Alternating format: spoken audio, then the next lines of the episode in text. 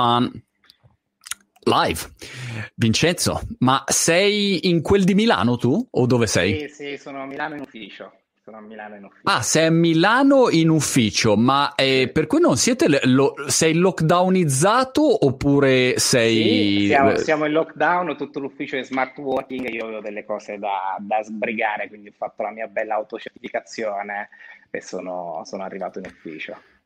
Come funziona? Bisogna fare tipo un foglietto? Sì, per motivi di lavoro ti puoi muovere appunto scaricando il modulo dell'autocertificazione, lo compili, eh, scrivi il motivo che ti sta portando a lasciare l'abitazione e quindi a raggiungere l'ufficio e te la metti in tasca e vai.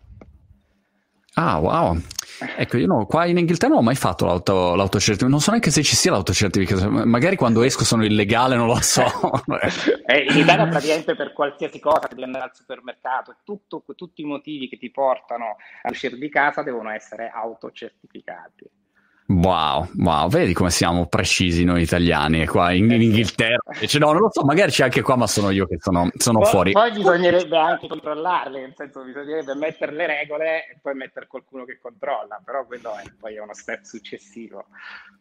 Senti, ma invece hai seguito mh, le elezioni americane?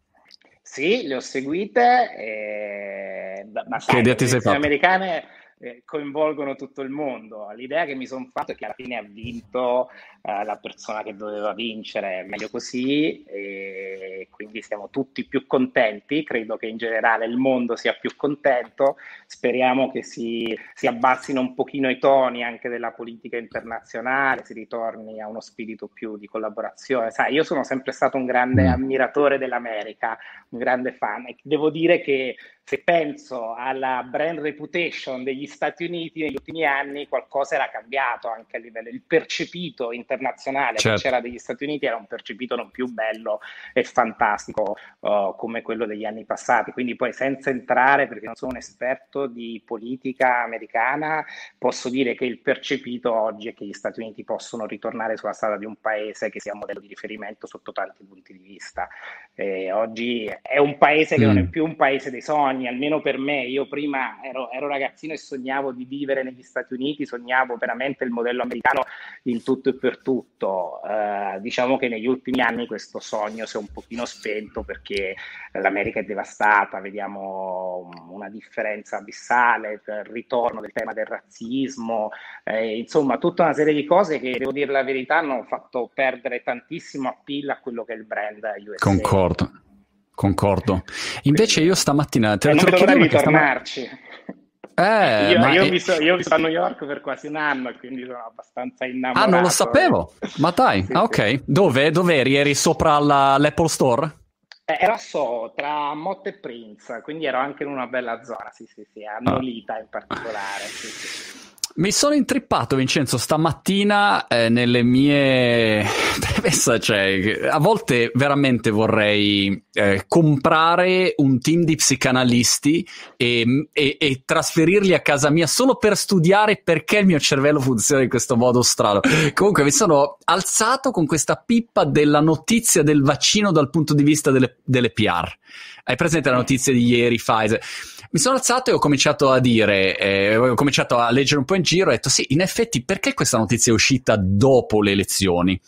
Quando se tu fai un comunicato stampa non è che lo prepari in un minuto, cioè una multinazionale, un comunicato stampa ci metterai, non so, 10 giorni, 15 giorni, cioè una settimana, te sei proprio, eh, ma, eh, cioè, lo sai prima, quindi prima della data delle elezioni eh, la notizia si, la sapevano già, no? quindi hanno aspettato dopo, però avrebbe avuto un impatto. Allora ero lì a, insomma, a farmi tutte queste, queste pippe mentali ma, sulle notizie sai, uscite Marco, post elezione. No? È, è, giusto che delle notizie così importanti, poi visto anche come condizionano il mercato, io ho visto gli indici di borsa impazzire Vabbè. praticamente ieri. Ma, wow!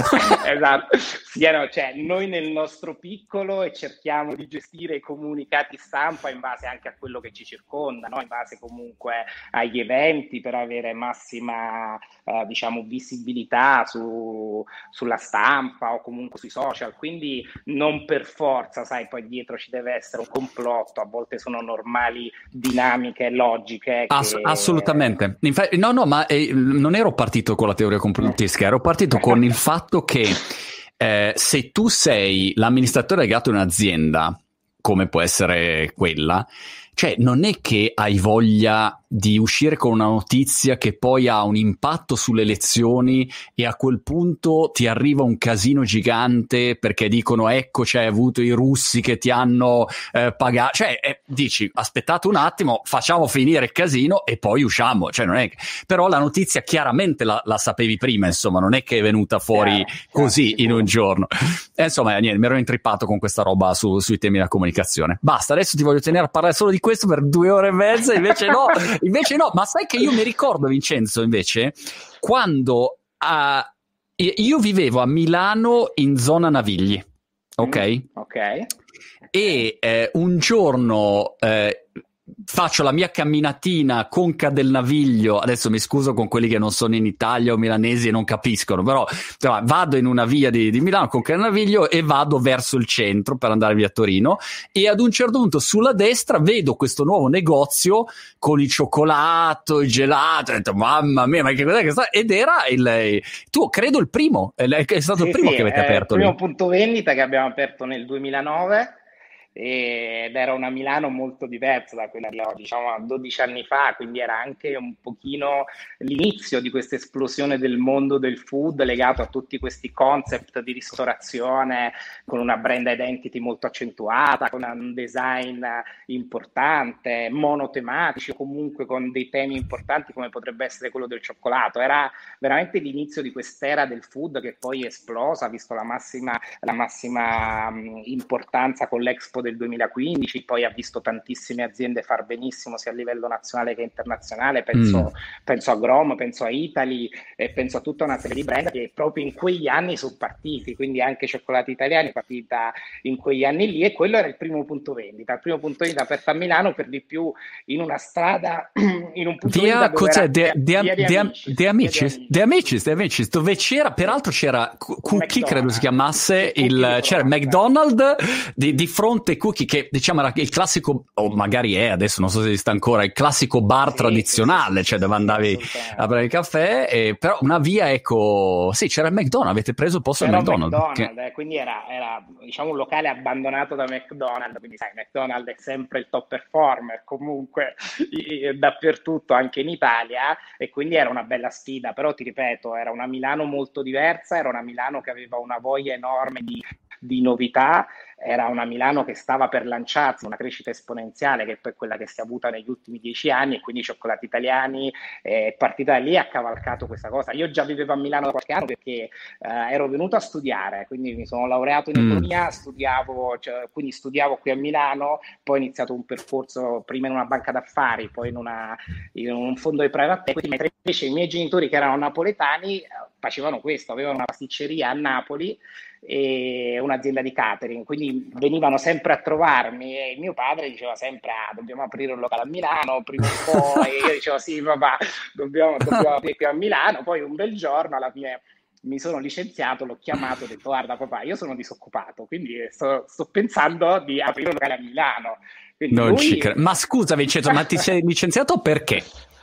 Perché guarda, io sono cresciuto alla fine in una famiglia di imprenditori, di commercianti, quindi alla fine io eh, studiavo dentro la pasticceria dei miei genitori mentre i miei genitori lavoravano lì, quindi alla fine, sai, secondo me quando cresci in un mondo del genere, alla fine poi hai, hai l'indole imprenditoriale, quindi la voglia di voler fare qualcosa. Poi siamo sempre stati una famiglia molto unita, i miei genitori hanno sempre lavorato insieme, quindi poi l'idea di uh, riprendere uh, l'azienda di famiglia o comunque fare qualcosa con la mia famiglia famiglia è sempre stato qualcosa che poi l'ho sempre avuta in testa, quindi mm. sì, avevo fatto un percorso di studi importante, avevo fatto sicuramente delle esperienze importanti, però sentivo che non era il mio mondo. Quando lavoravo in banca, in banca d'affari fino alle 3 alle 4 di notte ero frustrato, ma non perché non mi piacesse il lavoro, ma solo perché sentivo di avere delle attitudini diverse, che erano delle attitudini sicuramente più creative, delle attitudini sicuramente appunto più legate a quelle che poi erano le origini della mia famiglia famiglia.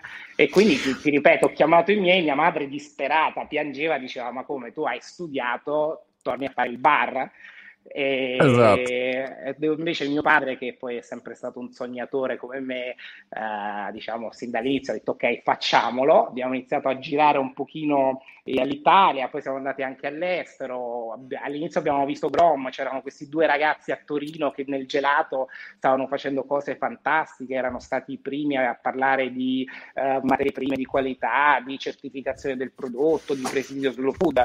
E abbiamo capito che secondo noi il gelato potesse, poteva essere un mercato interessante. Dall'altro lato ci spaventava un pochino la stagionalità del modello di business legato certo. al mondo gelato e quindi l'idea di, di, mettere questo grande cappello del cioccolato sotto la quale puoi declinare gelateria, pasticceria e caffetteria e quindi riuscire ad avere un format che potesse poi fatturare tutto l'anno, perché poi la verità anche... è questa.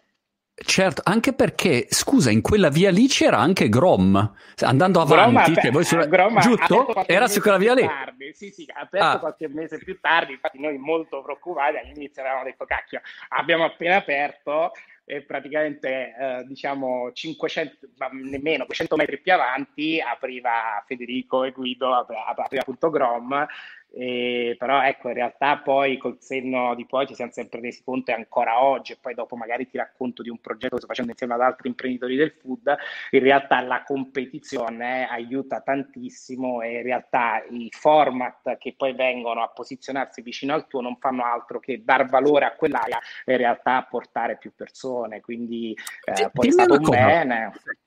Beh, eh, ho varie domande, però anche in chat vedo ci, ci, sono miliardi di domande, quindi cerco di essere rapido con le mie. Eh, la prima cosa che mi incuriosiva era quando sei partito. Spiegaci il dietro le quinte di come funziona la scelta, ad esempio, del posto dove decidi di aprire, ehm, i, so, i permessi che servono. Cioè, nella tua testa avevi solamente un negozio e poi hai detto no no aspetta che lo scalo e, e vado a creare una catena il, il, Wagamama del gelato. Adesso non so neanche se esista Wagamama in Italia però insomma, sì sì certo eh, è arrivato da due anni. è arrivato Wagamama? ecco. sì, sì, sì, eh, eh, te lo spiego subito, nel senso che sì. eh, allora, parto dalla seconda domanda. Uh, sì, nella mia testa c'era da subito l'idea di creare una catena, e perché? Perché essendo più fortunato degli altri, nel senso conoscendo già questo mondo dall'interno, perché la mia famiglia lavorava in questo settore, sapevo che era un settore molto povero, dove solo in realtà poi ehm, riuscire ad aprire più punti vendita, creare quindi una dimensione aziendale importante, potesse permetterti poi di fare l'azienda un'azienda vera e propria, quindi di non restare un lasciami passare il termine che non vuole essere uh, disprezzativo, ma un, un, botte, cioè un, bottegaio, quindi in realtà la ristorazione andava ripensata in un modello molto più organizzato che potesse quindi appunto trasferire know-how alle, alle, alle risorse e quindi replicare questo know-how poi in più punti vendita. Quindi da lì l'idea anche, ti racconto l'aneddoto su come è nato il marchio, nel senso noi volevamo la parola italiani all'interno del brand, che sai, oggi se ci pensi oggi, dopo dopo 12 anni, dopo l'Expo, dopo Italy, può quasi essere banale, no? Anzi, può essere quasi 12 anni fa invece inserire il brand eh, italiano, cioè la parola italiana all'interno del brand è stata secondo noi un'intuizione eh, giusta e quindi volevamo inserire la parola cioccolato e la parola italiana all'interno del brand. Abbiamo creato mm. un grafico e abbiamo detto guarda, dobbiamo fare un format al cioccolato che però abbia la parola italiani lui ci ha richiamato dopo 5 minuti, ha detto cioccolati italiani e c'ha anche chiesto 100.000 euro. Io ho detto, ma come?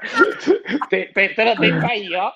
Esatto siamo contenti, però per ritornare alla tua domanda, eh, sì, ovviamente la scelta della location dipende da tante cose. Noi volevamo una location grande con tante vetrine perché volevamo fare all'epoca fare un format esperienziale, quindi avere il laboratorio a vista, le fontane, il cavo del cioccolato, era un differenziale competitivo importante che volevamo mettere sul tavolo. Quindi cercavamo un locale con tante vetrine volevamo un locale che potesse diventare una destination. Sai, ci sono due tipologie di locali oggi, mm. quelle che possono essere delle destination, quindi un po' più grandi, che hanno bisogno anche di ehm, poter appunto avere eh, la facilità di parcheggio, comunque raggiungibili, quindi su strade ampie ad alta velocità, eccetera, e locali invece molto più funzionali e di vendita d'impulso che invece sono sulle, sulle main street, sulle strade di flusso. Noi in, in quel caso, visto che volevamo creare il flagship, quindi volevamo un locale grande che potesse diventare destination, e quindi quella location ci sembrava ideale perché poi era all'interno di un quartiere che era vicino all'università, era vicino alle colonne che all'epoca, ancora oggi, ma all'epoca ancora di più, era un punto di ritrovo molto giovanile per, certo. per i ragazzi per la sera e quindi ci sembrava veramente un punto, uh, un punto ideale. Da lì poi, uh, ti ripeto, mio padre era una persona che conosceva benissimo questo settore, quindi è venuto a Milano, ha visto il locale, ha detto beh mi piace e mi ricordo queste parole, lui entrò e disse qui o ci roviniamo oppure la nostra fortuna. Direi che al momento sembra più la seconda, Covid permettendo. E da lì poi parte che... tutto l'iter Scusami. di autorizzazione. Ecco, no, no, dimmi, quindi come funziona? Quanto ci si mette a aprire un Guarda, noi ci abbiamo messo circa quattro mesi e, ma lì un po' perché comunque è più incompetenza nostra, lasciami dire incompetenza in senso buono, nel senso inesperienza, nel senso che abbiamo uh, creato il progetto, l'abbiamo visto, rivisto, cambiato mille volte, quindi già in tutta quella parte di uh, creazione del progetto abbiamo perso un paio di mesi. Diciamo un iter normale in Italia oggi richiede dai 30 ai 45 giorni, una città come Milano che devo dire la verità è una città che comunque funziona molto bene da questo punto di vista. E quindi ci abbiamo messo circa quattro mesi mese, ovviamente ci siamo affidati a dei consulenti per tutte le pratiche ah. burocratiche e siamo partiti. Abbiamo aperto il 9 febbraio e a Milano eh, nevicava di brutto, c'era un metro e mezzo di neve e mio padre diceva ma io sono venuto da Napoli a Milano ad aprire una gelateria e apro con un metro e mezzo di neve e quindi era molto preoccupato, eh, però ecco ti devo dire che poi da subito abbiamo capito che il progetto era vincente, che il brand aveva un appeal importante. E da lì quindi poi abbiamo deciso di investire ancora di più, abbiamo fatto un all-in uh, sul progetto, quindi i miei genitori hanno venduto la pasticceria a Napoli, si sono trasferiti a Milano, abbiamo investito per fare tutti quei processi che noi definiamo di standardizzazione, di ingegnerizzazione, creare manuali operativi, eccetera, eccetera, per poi partire con il, con il piano di sviluppo e quindi aprire il secondo punto vendita e poi via via siamo, siamo quello che siamo oggi. Una, una uh, pre-domanda prima di sapere in chat mi chiedono appunto se sono punti vendita in franchising o, o di proprietà. Eh, mi hanno mm, un po' di tempo fa qua, alcuni amici a Brighton hanno detto Monti dai investi con noi in questo uh, ristorante, questo, c'è il tema del coffee qua, no? tipo eh, gli Starbucks però artigianali, no? mettiamo così, delle catene che, che ci sono. E, um, e mi avevano fatto vedere dei numeri e avevo detto beh lì questi tizi non guadagnano una lira, cioè un singolo uh, no, shop magari fattura tanto, ma quello che gli resta in tasca magari fa 50-70 mila sterline no, di utile in un anno. Quindi è chiaro che se ne apri 100, allora iniziano ad essere numeri interessanti, ma se ce n'hai uno, due, tre, insomma, non è che vai lontanissimo. Ecco, quindi mi colpivano i numeri. Non so nel tuo settore se, se siano diversi, però eh, questa cosa mi aveva. Hai, hai, centrato proprio il punto. Noi definiamo ah. il settore della ristorazione un penny business, un business fatto di centesimi.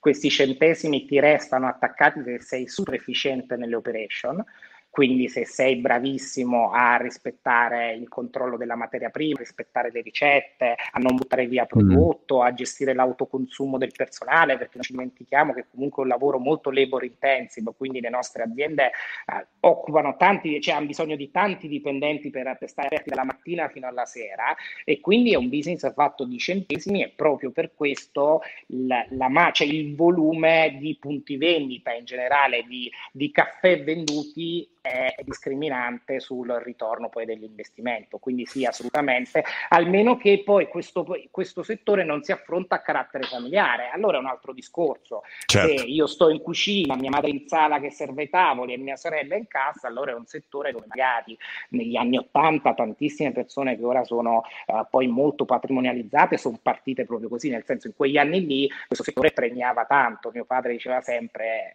eh, io incassavo 100, portavo a casa 50, oggi oggi, oggi incassi 100, porti a casa 10 se sei certo. veramente il più bravo di tutti.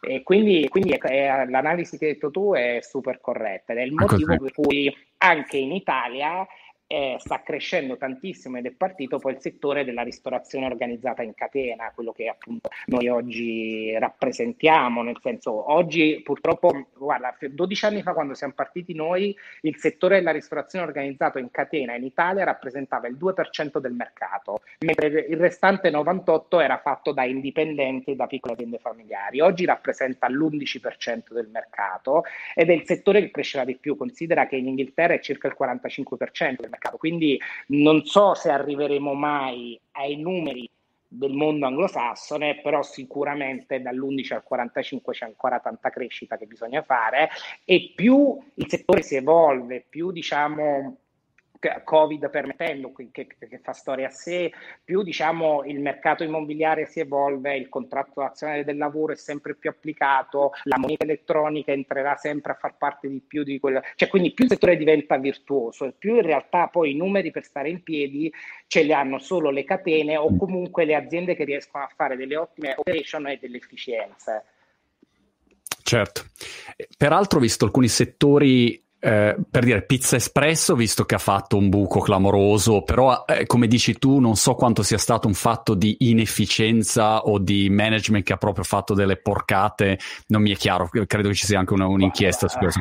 Però... Poi il settore cambia tantissimo, eh? questo settore sta cambiando tantissimo, non ci sono tantissimi format, sai perché poi Starbucks, McDonald's restano sempre lì e sono per tutti noi dei punti di riferimento, perché sono uh, gli unici format che comunque in 30 anni sul mercato sono riusciti poi sempre a rinnovarsi, sempre a rilanciarsi, sempre a essere i primi a digitalizzarsi, a capire le nuove tendenze, quindi uh, mm. avere 20 anni di vita nel retail e quindi continuare a essere una novità e essere attrattivo per il cliente è molto complicato e questa è la sfida che poi dobbiamo... dobbiamo Ma è vero Vincenzo che Starbucks eh, apriva uno Starbucks al giorno di media per un tot sì. di anni? Sì, cioè dei numeri dici, ma sì, cazzo fate aprire uno Starbucks al giorno?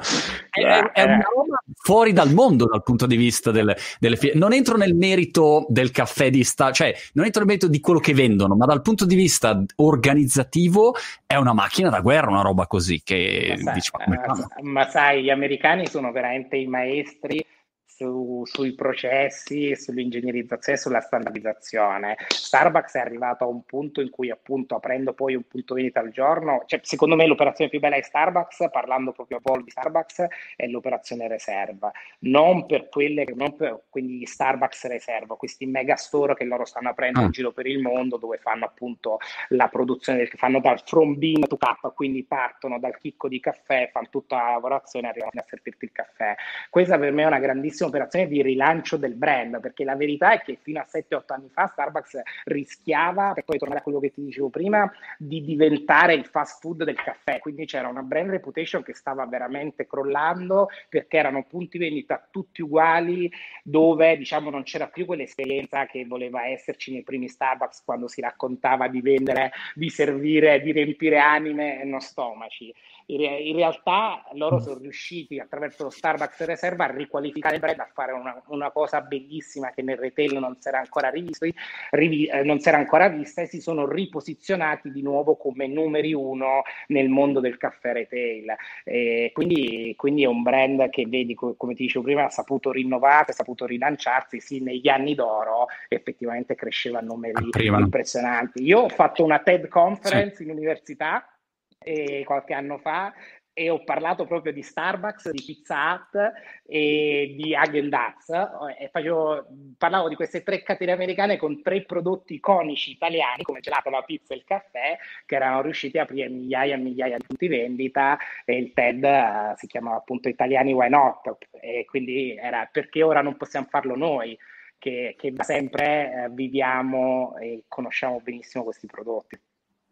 Qui peraltro in UK c'è Costa, Caffè Nero che hanno seguito un po' la, diciamo, quell'impostazione lì e, e, e da un lato se entro per dire uno di questi, a volte mi viene la tristezza, no? Perché dici, mamma mia, ecco, è proprio una, vedo una brand reputation in calo perché non si sono reinventati come, come Starbucks, no? Sono sempre la stessa roba, lo stesso modello.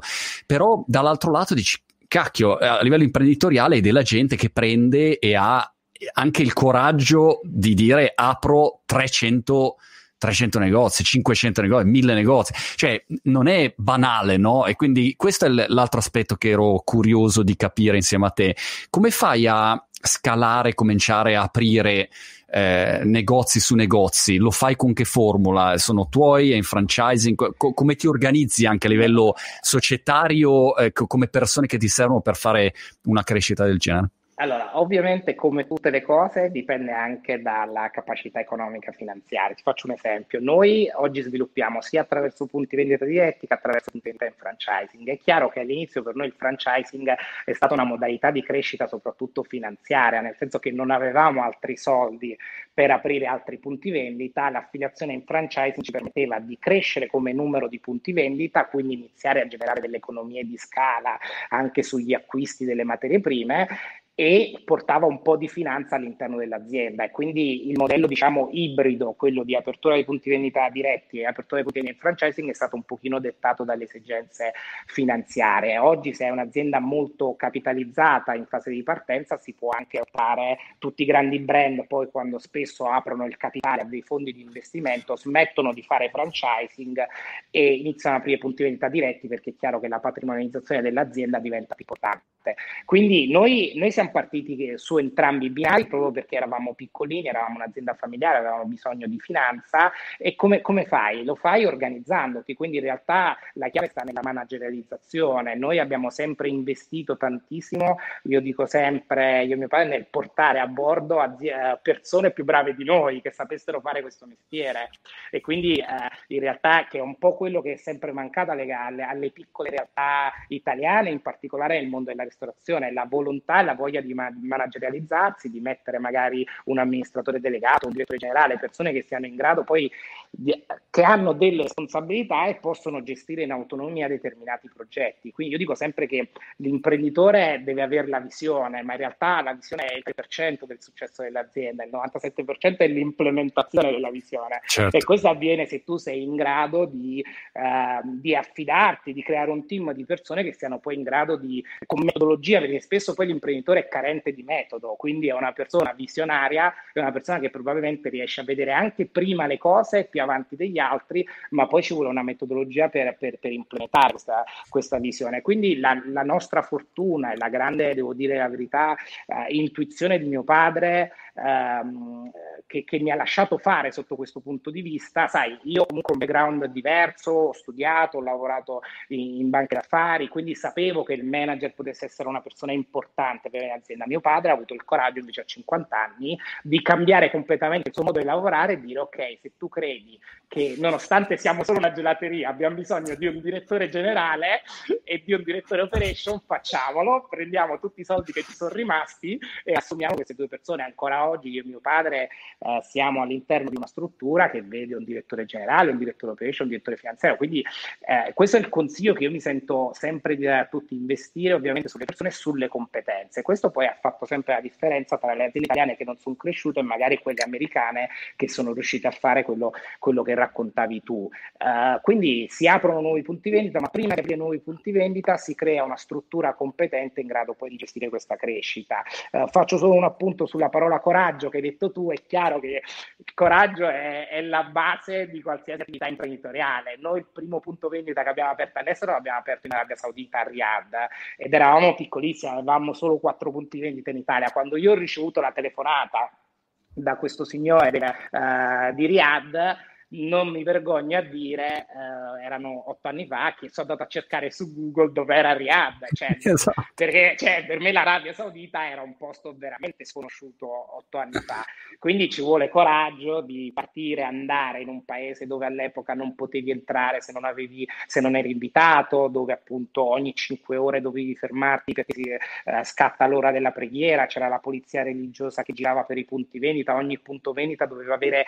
le tende che chiudevano ogni singolo tavolo perché eh, le donne ovviamente si toglievano il velo e iniziavano a mangiare il gelato. Quindi eh, ci, ovviamente il, cora- il, coraggio è alla base di qualsiasi attività imprenditoriale.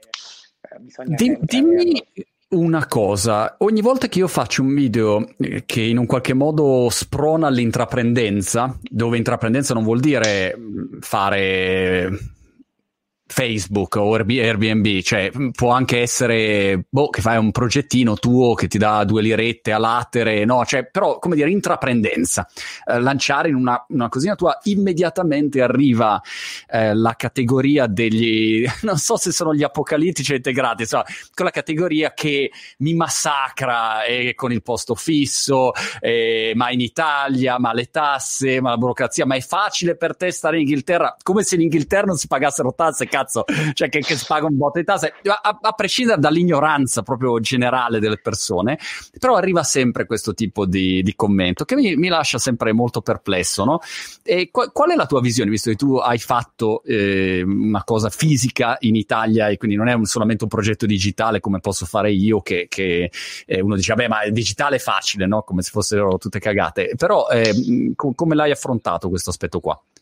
Ma guarda, lo si affronta secondo me innanzitutto guardando le proprie attitudini personali, quindi bisogna capire se innanzitutto si hanno le attitudini per rischiare, per avere delle incerte- vivere nell'incertezza e soprattutto se si ha la propensione verso il rischio. Quindi prima di tutto bisogna partire da lì, perché sai, poi spesso chi ti critica in primis è perché in realtà non ha queste attitudini, quindi non le comprende proprio, allora certo. vede veramente questa cosa come possibile. Secondo poi bisogna, io spesso sono molto, ehm, diciamo, severo, ho tanti amici che hanno delle bellissime aziende familiari e decidono poi di non voler farne parte di percorsi diversi. Io credo sempre che se tu hai una fortuna, questa fortuna ti porta ad avere un dovere, che è quello di sfruttare questa fortuna. Quindi poi bisogna sempre guardare le possibilità che si hanno e, e, cercare di cavalcare quelle, di migliorare quelle, di, di, di portare un valore aggiunto in quelle. Io, io, mi ritengo estremamente fortunato perché appunto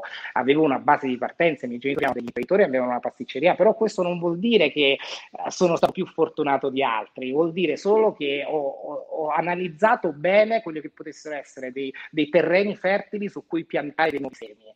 E quindi io credo che questo sia fondamentale. Quando si parte da, un, un, per un processo creativo, bisogna analizzare bene il io dico il terreno di scontro e quindi capire dove si possono piantare semi fertili. Quindi si, si, parte veramente da, una, da, un'analisi interiore, secondo me, e poi da un'analisi esteriore di quello che è la, la, la situazione congiunturale che, ti, che attorno alla, alla tua vita eh, e alla tua famiglia.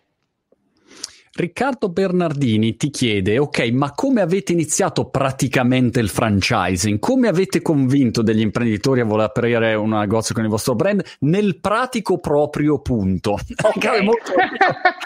ne pratica, eh, C'è un po' di allora, dubbio secondo me questa domanda. Va bene, allora, la verità è che è arrivato Richard Branson e ci ha parlato lui, diciamolo, confessiamo.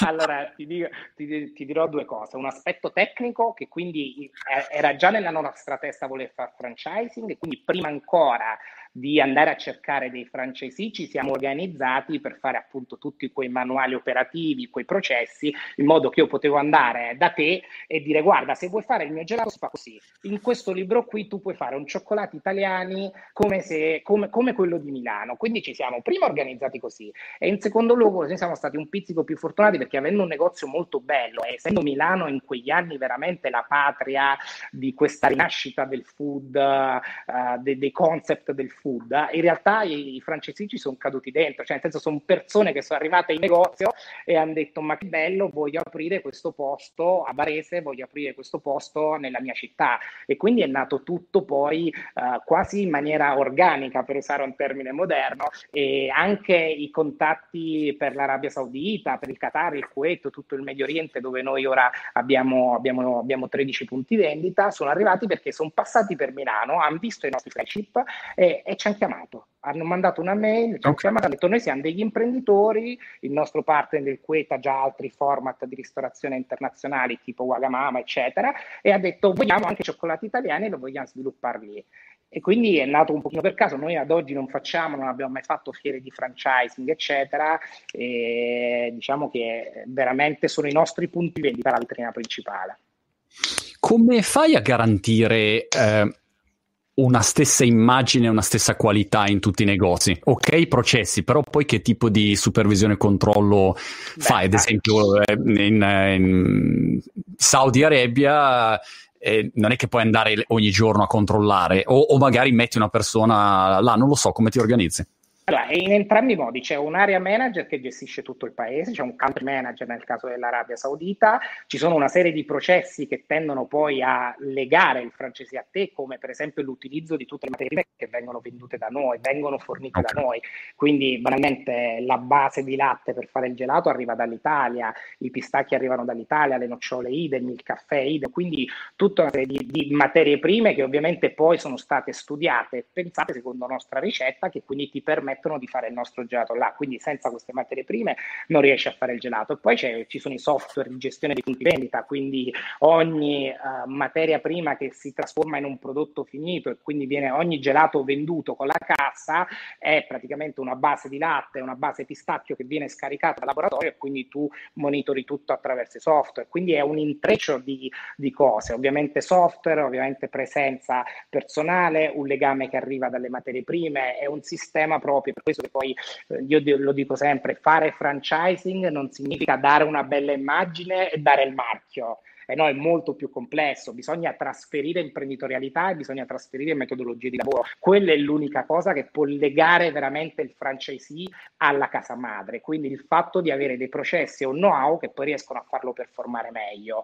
Uh, dal punto di vista del design, ovviamente anche lì curiamo tutto noi, quindi il disegno viene fatto in Italia, in collaborazione ovviamente con, uh, con i tecnici localmente, quindi i tecnici del partner, la fornitura degli arredi delle materie prime centralizzata, quindi la spediamo noi noi, quindi anche tutti gli arredi, le sedie, i tavoli partono dall'Italia ah. e questo è un motivo proprio per, per blindare a 360 gradi il brand e l'immagine della, uh, di punti vendita e la qualità. È chiaro, internazionalizzare è complicatissimo. Mamma mia. E... Non... Mi, hai fatto venire mal di testa, guarda, sto perdendo i capelli, ero, avevo, ero rasta all'inizio dell'intervista adesso guarda, sto perdendo. No, è un, di... è un cinema. Eh, per, ma sì, sai perché? Perché poi il, non è aprire un locale all'estero, aprire un locale all'estero per assurdo lo fai, cioè metti i soldi e apri il locale, in realtà è creare il brand nella testa del cliente e creare il brand nel nuovo mercato. Quindi ecco, questa si apre un mondo però, scusami, eh, una, una, cosa che mh, eh, peraltro hai vari complimenti da un sacco di gente. Ti, ti, ti, ti prendo solo Marco Meola così, un volo così, vabbè, non so fosse lì. Ha detto io c'ero, probabilmente c'era anche lui quando sono entrato anch'io il primo sì, giorno che avete aperto. Ma eh, per la promozione co- come vi muovete? Perché un conto è se Apple apre l'Apple Store a Milano è Apple vale un trillion, tutti conoscono e, e appena dicono siamo qua eh, la gente arriva. E, oppure magari cioccolati italiani parti, a Milano funziona, quindi in Italia comunque il brand si conosce, però se mi sposto in Australia, eh, come dire, non, non lo conoscono. Quindi chi è che si fa carico della promozione in questi casi? Allora, il piano di comunicazione, promozione e lancio di un nuovo mercato viene studiato insieme al partner locale. È anche uno dei motivi per cui in alcuni paesi noi decidiamo di andare con un master francese, quindi con un, con, con, con un francesi. Perché? Perché sappiamo che il francesi localmente conosce la cultura locale e sarà in grado di veicolare il messaggio e la storia di cioccolati italiani in quella cultura. Ci vuole un piano di investimento, che quindi è un qualcosa che richiediamo subito ai francesi che si candidano per aprire su un nuovo mercato e il piano di investimento ovviamente poi prevede tantissimi canali, prevede ovviamente il presidio di tutti i canali social, prevede il presidio stampa, il lancio del punto vendita, l'attività banalmente con gli influencer, il generare il passaporto, insomma tutto quello che poi conosci meglio di me. Diciamo che purtroppo, purtroppo, per fortuna, non è banale questa attività e spesso è quello che poi fa la differenza tra un progetto di successo o un progetto di insuccesso, nel senso che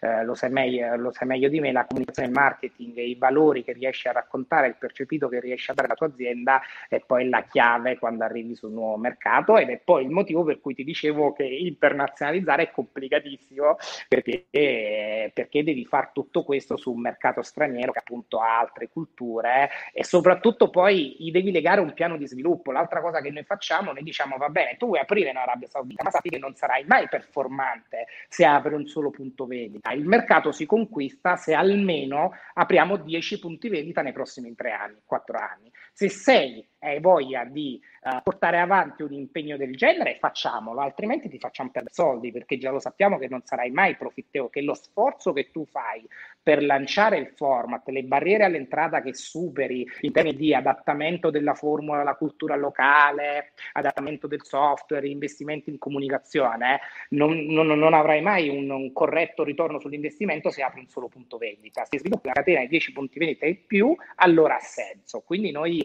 eh, è per questo poi il motivo per cui non facciamo nemmeno le fiere di franchising, perché in realtà il franchising eh, di, di, di, un format di ristorazione così strutturato è così eh, importante, così anche difficile, che in genere il nostro target di francesi sono aziende a loro volta molto strutturate, non è il singolo, uh, la, lasciami dire, imprenditore, operatore che vuole aprire la gelateria uh, con, con, tutto il rispetto, nel senso la, la, piccola gelateria sotto casa è un progetto molto più complesso che ha dei capex di investimento molto più alti e quindi la maggior parte delle volte i, i, i, clienti che si avvicinano sono clienti strutturati per questo tipo di mondo. Che livello, Vincenzo? Dacci un'idea di investimento, budget che serve per, per dire se qua Dai. a Londra perché non c'è a Londra eh, o a Brighton? Io potrei aprire Conquistiamo l'Inghilterra. Se, allora, in realtà non c'è a Londra perché io credo che Londra sia un mercato difficilissimo, super ah. competitivo. È il sogno di tutti, come è il sogno di tutti, di chiunque fa retail, arrivare a Londra, arrivare a New York, su queste grandi piazze. In realtà sono piazze dove su 10, 10 ristoranti che aprono, 6 chiudono nei primi 6 mesi. Quindi sono piazze iper competitive, complicatissime. Bisogna arrivarci quando si è molto strutturati, si ha la forza per aggredire il mercato e quindi si, sai, eh, de- devi avere veramente le spalle grosse, secondo me, per entrare con un mercato come Londra. Per me sono più punti di arrivo che punti di partenza. Ecco il okay. motivo per cui non ci siamo. L'investimento oggi per aprire un punto vendita è intorno ai 350 mila euro per un punto vendita di 100-120 metri quadri. Stiamo aprendo settimana prossima, apriamo a Rabat in Marocco un punto vendita di 800 metri quadri. Lì l'investimento è stato quasi di un milione.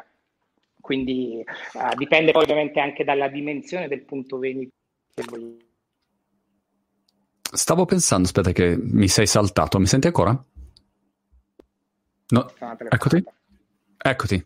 E, sì. Chi era? Era, era Marocco che ha detto, ragazzi, Però stavo pensando che eh, prima o poi ci faccio una pensata ehm, a, a, aprire qualche cosa, perché da un lato... Eh, ho, ho, la fortunata situazione di, no, di avere tante persone, no? milioni di persone che seguono magari i miei contenuti o con cui cazzeggio ogni giorno online.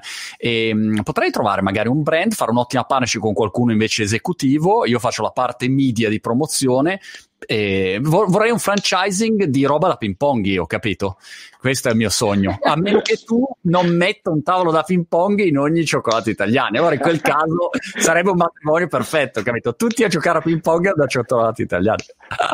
Guarda, il, no- il, nostro amico comune, quindi Antonio Civita di Panino Giusto, lo sai, è un grandissimo appassionato. Bravissimo sono convinto che con lui tro- trovi sicuramente un social, non so se poi ed è anche, è anche, un grandissimo esperto di settore. A tal proposito, se, se, se posso, eh, diciamo, mm. andare un pochino fuori dalle tue domande, ti racconto un'attività che stiamo facendo con, con Antonio e con gli altri uh, brand della ristorazione. Sai, allora, per, per, ritornare un po' alle cose che, che dicevamo, Uh, il settore della ristorazione organizzata in Italia in realtà è un settore molto nuovo, un settore che fino a 7-8 anni fa non esisteva e quindi in questi 7-8 anni sono partiti tanti brand e tante catene come appunto può essere quella italiana, penso a, a, Spontini, Panino Giusto, anche se sono magari progetti che l'anno di nascita risale magari a 20 anni fa, 30 anni fa, in realtà sono progetti Spontini che sono trasformati storico. in catena. Certo.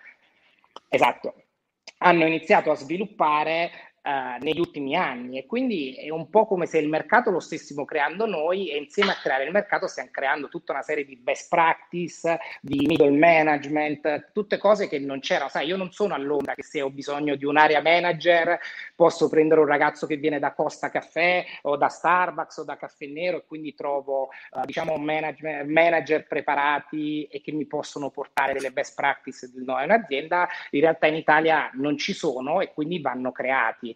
E quello che abbiamo deciso di fare quest'anno, anche grazie al Covid, è di fare un'associazione fatta da tutti i imprenditori e brand che rappresentano un pochino questa ristorazione organizzata che negli ultimi anni ha performato un pochino di più, è stata quella un po' più innovativa, che poi ha portato anche dei processi di welfare aziendale, di crescita, di innovazione, di investimenti, eccetera, per fare una cosa che secondo noi in Italia è sempre mancata, che è quello di far sistema, ovvero di capire, quindi non vogliamo essere un'associazione di categoria, ci sono già tantissime associazioni di categoria che vanno a rappresentare la categoria all'estero, ma capire cosa possiamo fare, noi diciamo noi per noi, cioè quali sono quei progetti che possiamo fare insieme per migliorare le nostre aziende e quindi stiamo mettendo insieme tutte delle best practice, stiamo facendo un database dove i fatturati nostri si incrociano e quindi capiamo le performance di tutti i punti vendita, anche tra aziende concorrenti.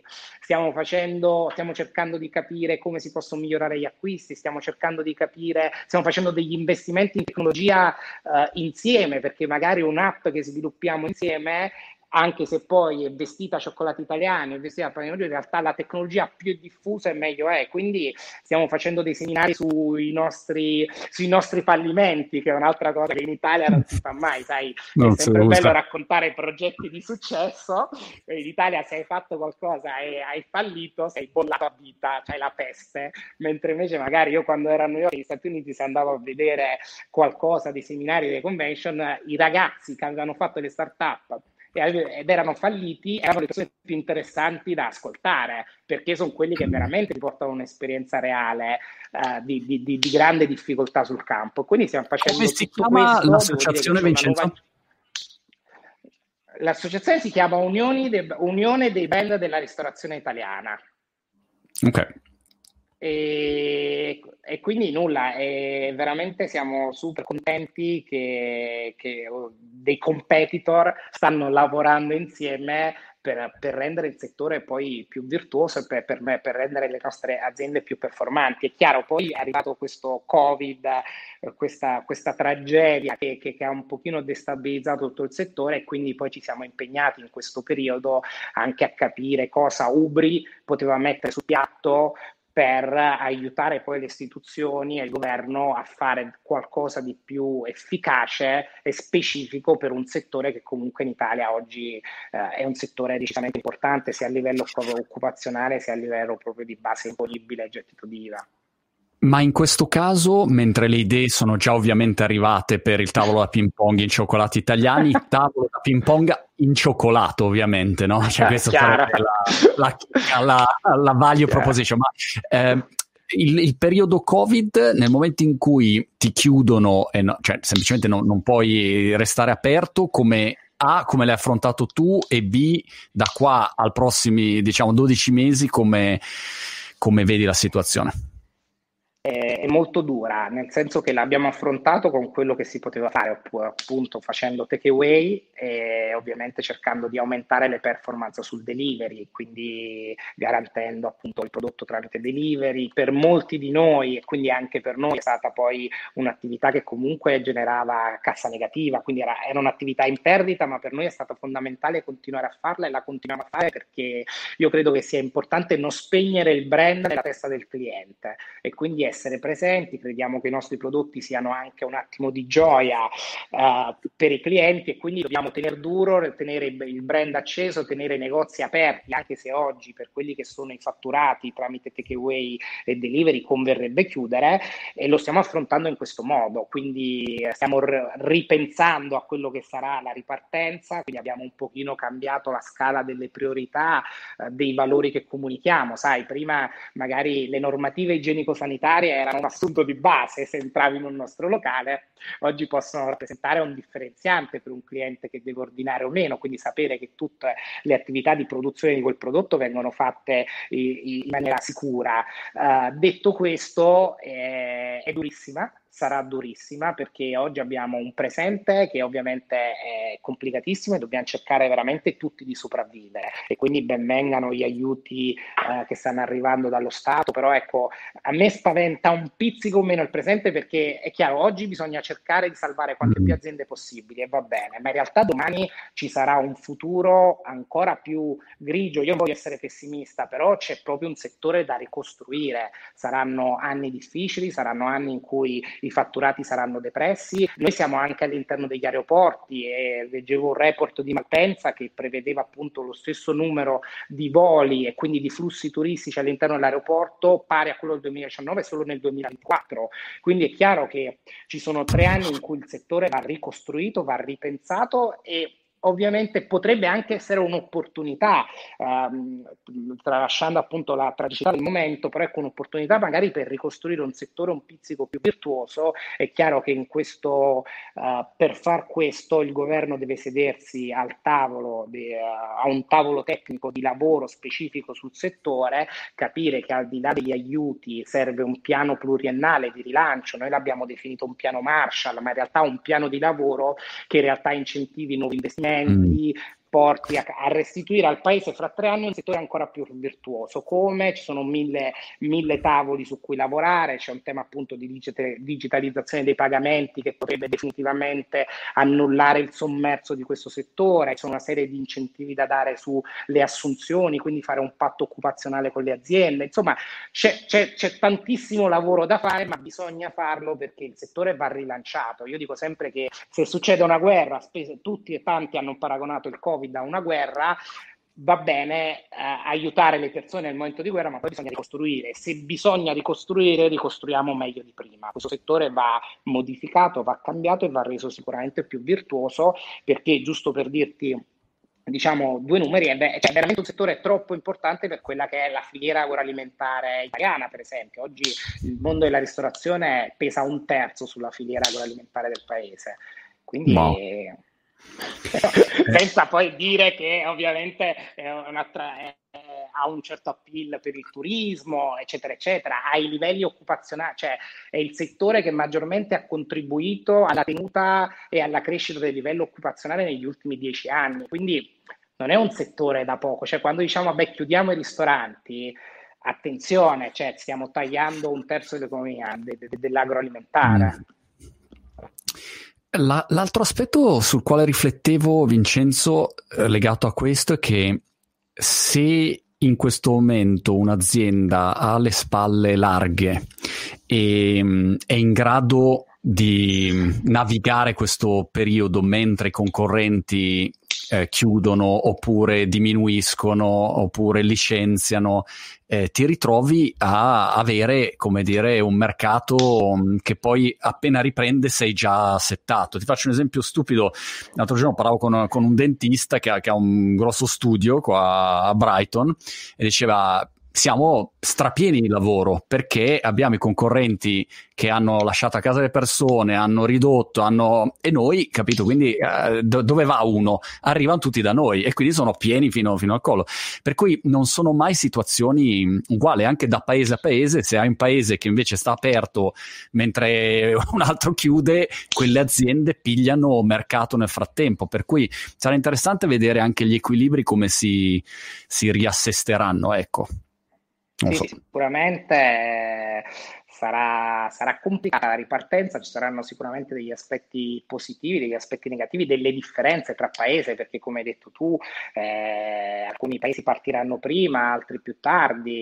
Eh, c'è, c'è, noi vediamo una differenza anche tra città e piccola provincia, quindi dove le città, le città principali stanno soffrendo di più, vedi Milano, no? perché una volta che comunque fai lo smart working al 100%, non ci sono gli studenti non ci sono i turisti, hai tolto l'80% della base clienti clienti di, di, di, un ristorante milanese, mentre invece magari la piccola provincia che ha sempre avuto una, un'utenza locale magari mantiene no? e, e, quindi anzi oppure incrementa perché chi lavorava fuori ritorna, quindi ci sarà sicuramente un cambio di equilibri, quello che oggi è un pochino frustrante, lasciami dire, per noi aziende del settore è che uh, il nuovo scenario non esiste ancora, Quindi eh, bisogna essere pronti a cambiare rotta, eventualmente anche nello sviluppo, eventualmente nelle modalità di servizio, eventualmente nelle modalità di comunicazione, ma oggi non sai ancora bene dove. Quindi sì, per chi come noi che sta continuando a investire, investi sperando di indovinare e di azzeccare le, le, le scelte giuste. Eh, poi eh,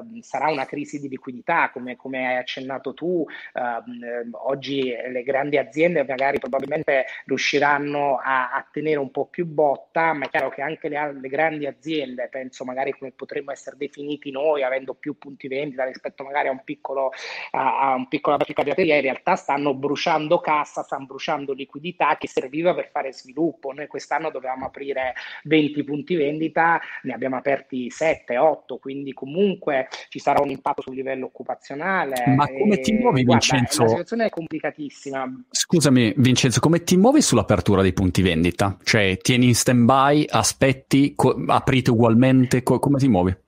Allora, noi abbiamo tenuto stand-by molti punti vendita che erano magari anche già pronti per l'apertura, perché ovviamente abbiamo pensato, cioè abbiamo pensato non ha senso aprire ora e bruciare ancora più cassa.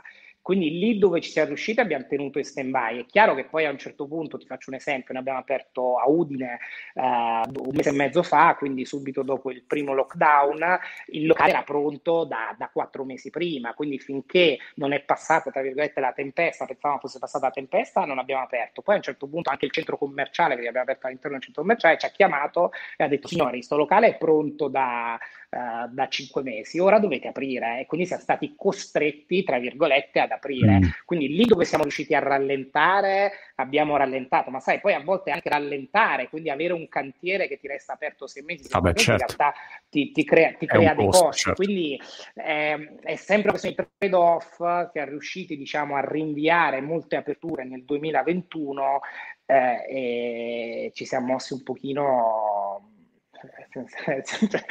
stiamo cercando di restare in equilibrio e certo. quindi non è facile. Alcuni locali li abbiamo aperti, altri li abbiamo rinviati.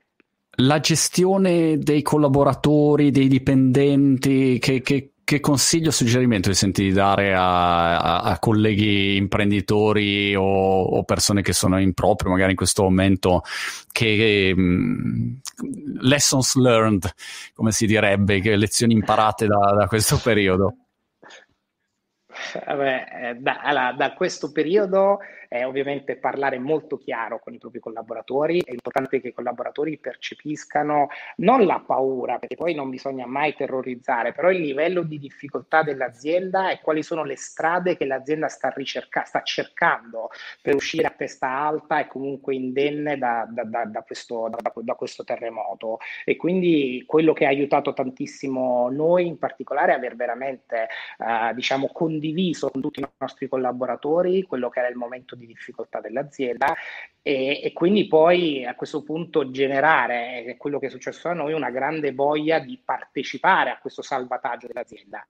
Quindi rimborcarsi le maniche, cercare efficienza da, dappertutto, da parte di tutti. Io non avevo mai visto uh, le persone uscire dal mio ufficio e spegnere le luci, ora vedo che tutti sono attenti, ah. escono e spengono le luci. È un piccolo esempio che però fa capire come coinvolgere i collaboratori può veramente aiutare tutti a, a lavorare poi più di squadra. Spesso, sai, l'imprenditore anche nelle paure, nelle difficoltà, eh, tende diciamo a chiudersi, a non raccontarle perché giustamente magari poi non vuole spaventare i collaboratori. Io credo che bisogna trovare il modo giusto per essere, per, per dire le cose come stanno, raccontare poi anche quelli che sono i percorsi di salvataggio, comunque di uh, la strada che si sta facendo per uscire da questa crisi e quindi questo possa veramente generare una, una maggiore forza di volontà da parte di tutti nel partecipare a questa, a questa rinascita.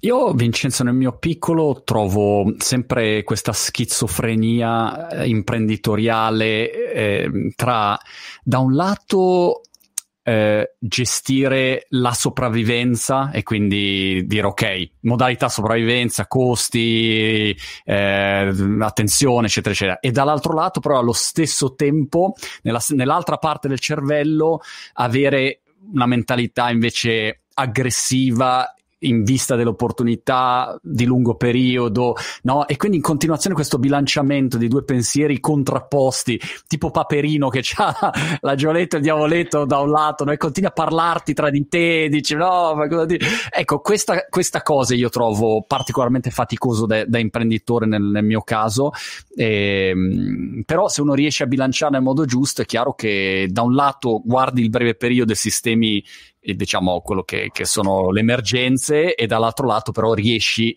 a posizionarti nella direzione giusta anche perché eh, quando è uscita ieri, l'altro ieri la notizia del vaccino in borsa è incredibile come tutte le aziende collegate a una riapertura salgono e tutti quelli legati allo stare a casa, Peloton, Netflix, vanno giù, no? E quindi c'è una, quasi un conflitto di interessi oggi tra tutte le realtà che sono basate sullo stare più a casa e quelle, e quelle no. E quindi è una situazione totalmente schizofrenica, che io la vivo così.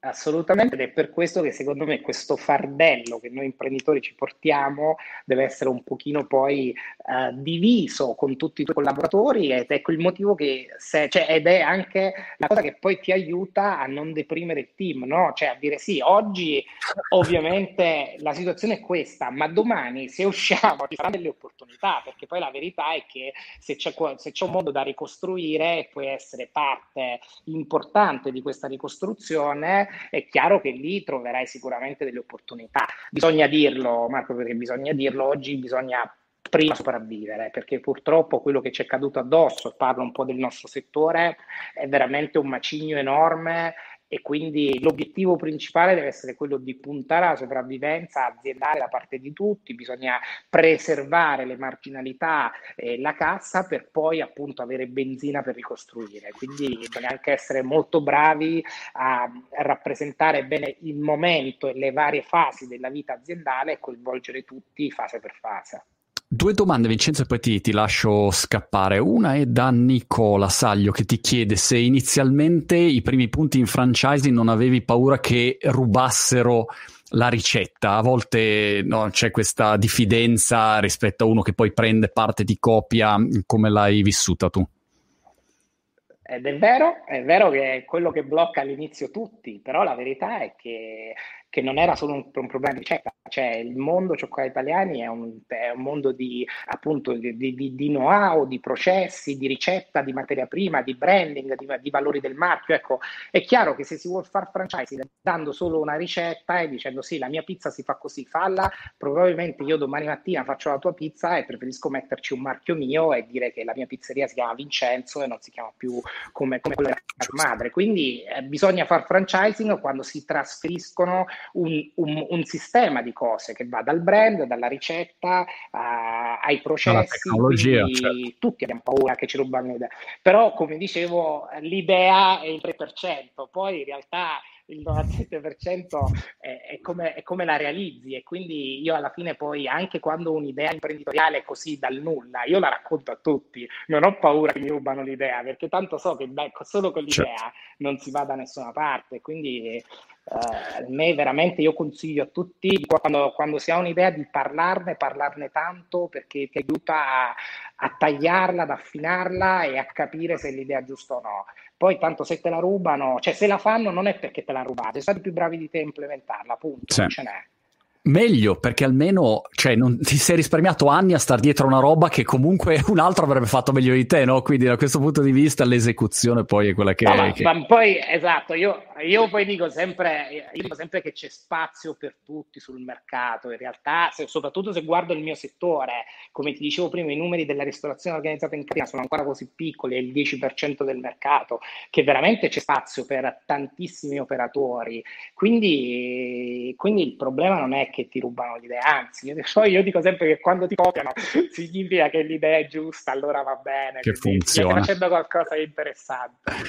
Francesco Gabriele da Facebook, appeso a una, a una sbarra nella foto quali sono i criteri selettivi nell'assunzione di un general manager quando hai dovuto selezionare poi non so se eh, l'avete tenuto la persona da, sin dall'inizio è cambiato nel tempo eh, che, che mh, linee guida avete utilizzato? Anche perché non è una relazione semplicissima, no? ci sei tu, c'è tuo padre, quindi ci sono anche dinamiche familiari magari non facili da, eh, da gestire. Come vi siete organizzati no. per il recruiting?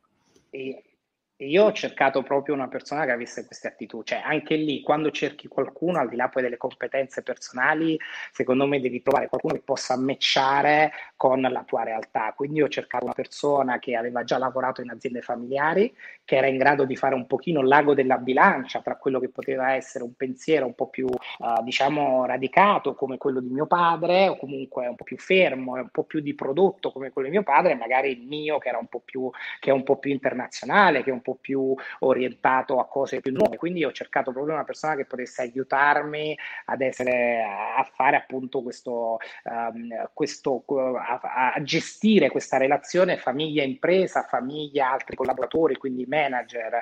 E quindi ho cercato una persona che avesse fatto delle esperienze simili, quindi grandi aziende e, però a gestione familiare. Perché? Perché il nostro mm. obiettivo è quello di diventare una grande azienda, ma che comunque mantiene ancora quelli che sono i valori della famiglia. Perché sai, io quando mi sono laureato e sono uscito dall'università, l'azienda familiare era veramente qualcosa di brutto, cioè era qualcosa che significava azienda piccola ma strutturata, eccetera. In realtà negli ultimi tempi il valore della famiglia è tornato molto di moda e oggi è, è veramente un qualcosa in più che può avere un'azienda. E quindi avevo bisogno e ancora bisogno e la persona che abbiamo selezionato qua tre anni fa è ancora tuttora a bordo con dei risultati eccellenti eh, per più saluto e avevo bisogno di qualcuno che, che, che ci aiutasse in questo percorso quindi trasformare un'azienda familiare in una grande azienda con valori familiari ma con una metodologia manageriale chi è che ha inventato la fontanella del cioccolato? Ah, perché mi vuoi far litigare con mio padre?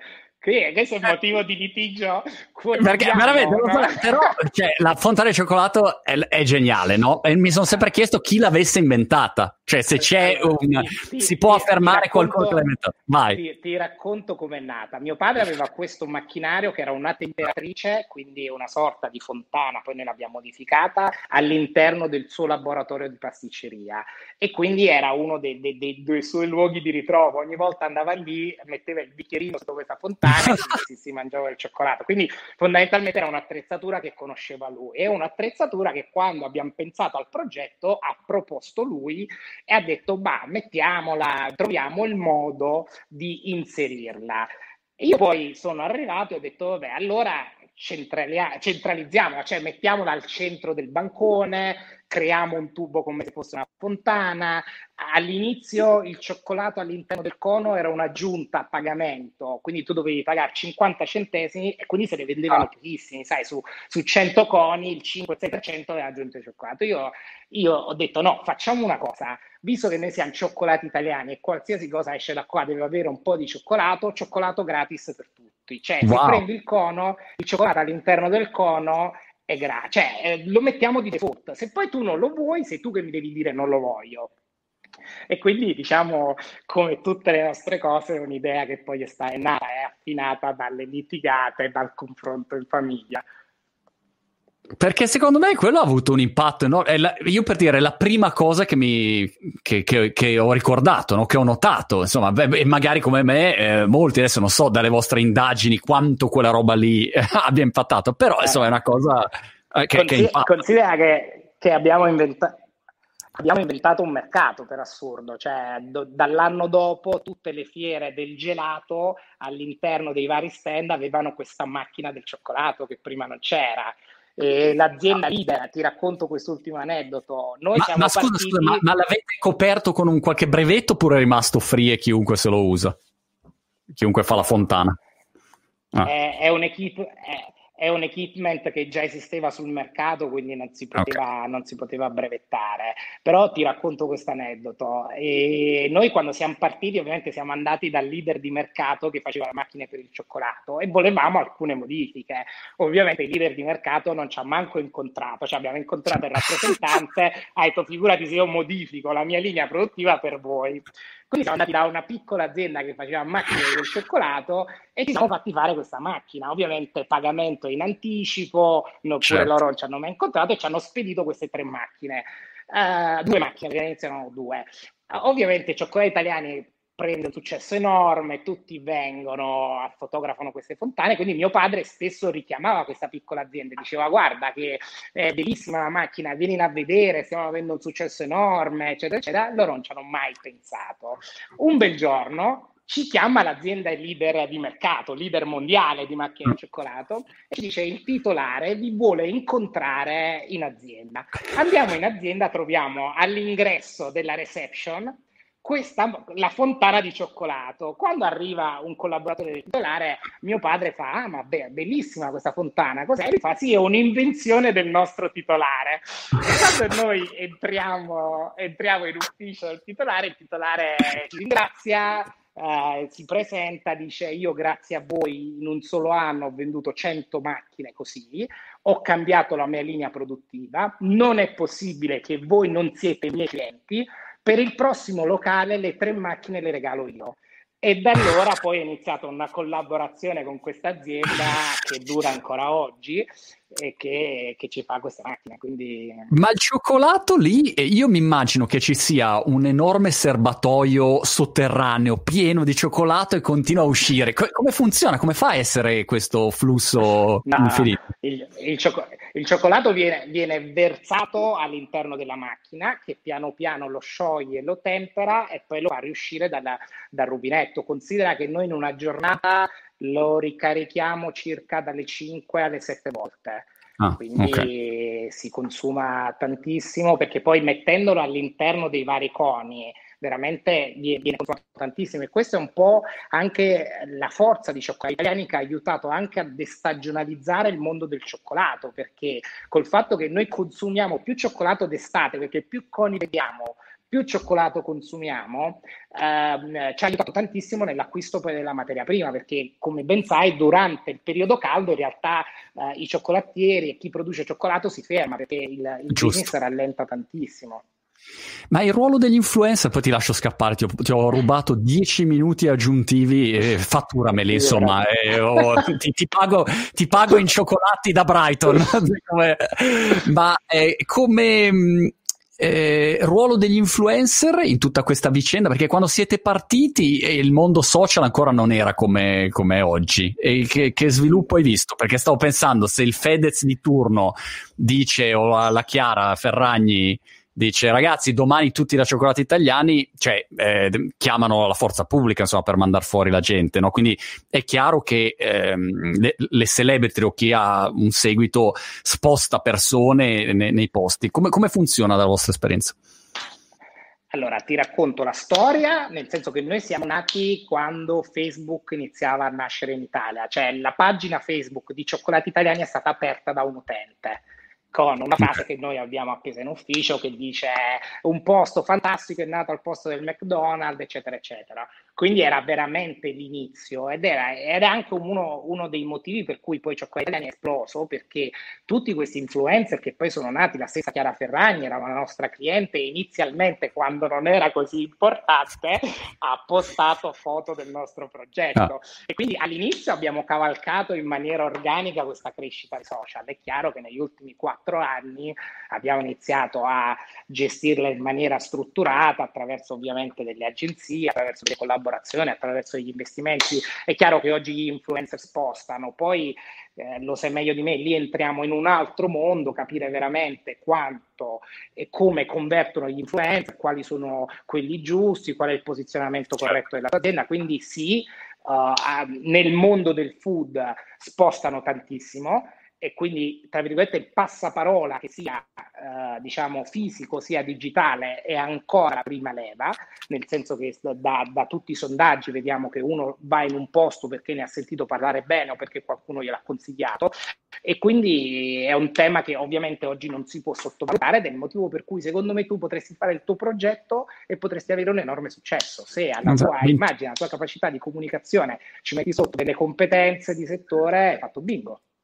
Adesso chiamo Vincenzo, appena metto giù ehm, Antonio e gli propongo ping pong italiani, il franchising, quello dove si mangia probabilmente, boh, si mangia, non so, un pezzo di focaccia, una roba così scrausa da mangiare, ma poi c'è il tavolo, ecco, gli propongo così. Grande Vincenzo, senti, mi ha, mi ha, fatto molto piacere, è stato super interessante e ci grazie teniamo in contatto per, per, tutti gli sviluppi e insomma alla prima occasione ci, ci becchiamo. Ciao, grazie. Ci aspettiamo a Milano. Ciao. Alla prossima. Ciao ciao.